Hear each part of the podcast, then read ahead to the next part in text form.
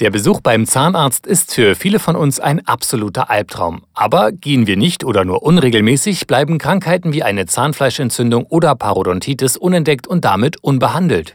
Und das kann schwere Folgen haben, nicht nur für die Zähne, sondern auch für unsere allgemeine Gesundheit, so Zahnmediziner Florian Grund. Das Risiko für Herzinfarkte, nämlich für rheumatische Arthritis und Frühgeburten, kann steigen.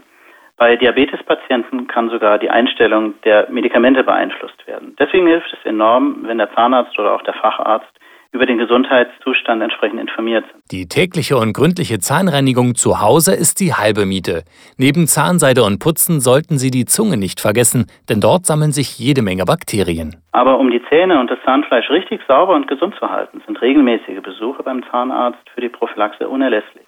Der kann dann nämlich das individuelle Risiko des Patienten für Karies und Parodontitis bestimmen und entsprechend danach handeln. Das Problem? Eine Parodontitis kommt oft schleichend und bleibt lange Zeit sogar unentdeckt.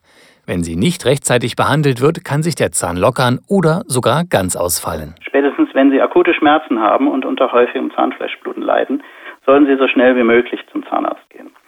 Wenn dann auch noch die Pflege der Zähne zu Hause stimmt, sind Sie auf einem erfolgversprechenden Weg zu gesunden und gepflegten Zähnen. Übrigens, ein guter Zahnarzt geht immer auf die ganzheitliche Gesundheit Ihres Körpers ein und bezieht diese bei der Behandlung und Beratung mit ein.